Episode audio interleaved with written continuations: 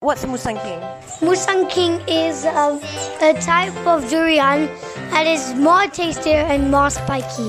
Where did it get its name from? I think from a continent from Malaysia. Musa King comes from a person who found it. I think it's the king of durians. That's why it's called king. I don't know what Musang means. It got its name because maybe it's the king of fruits, that's why. Musang King goes great with chendol.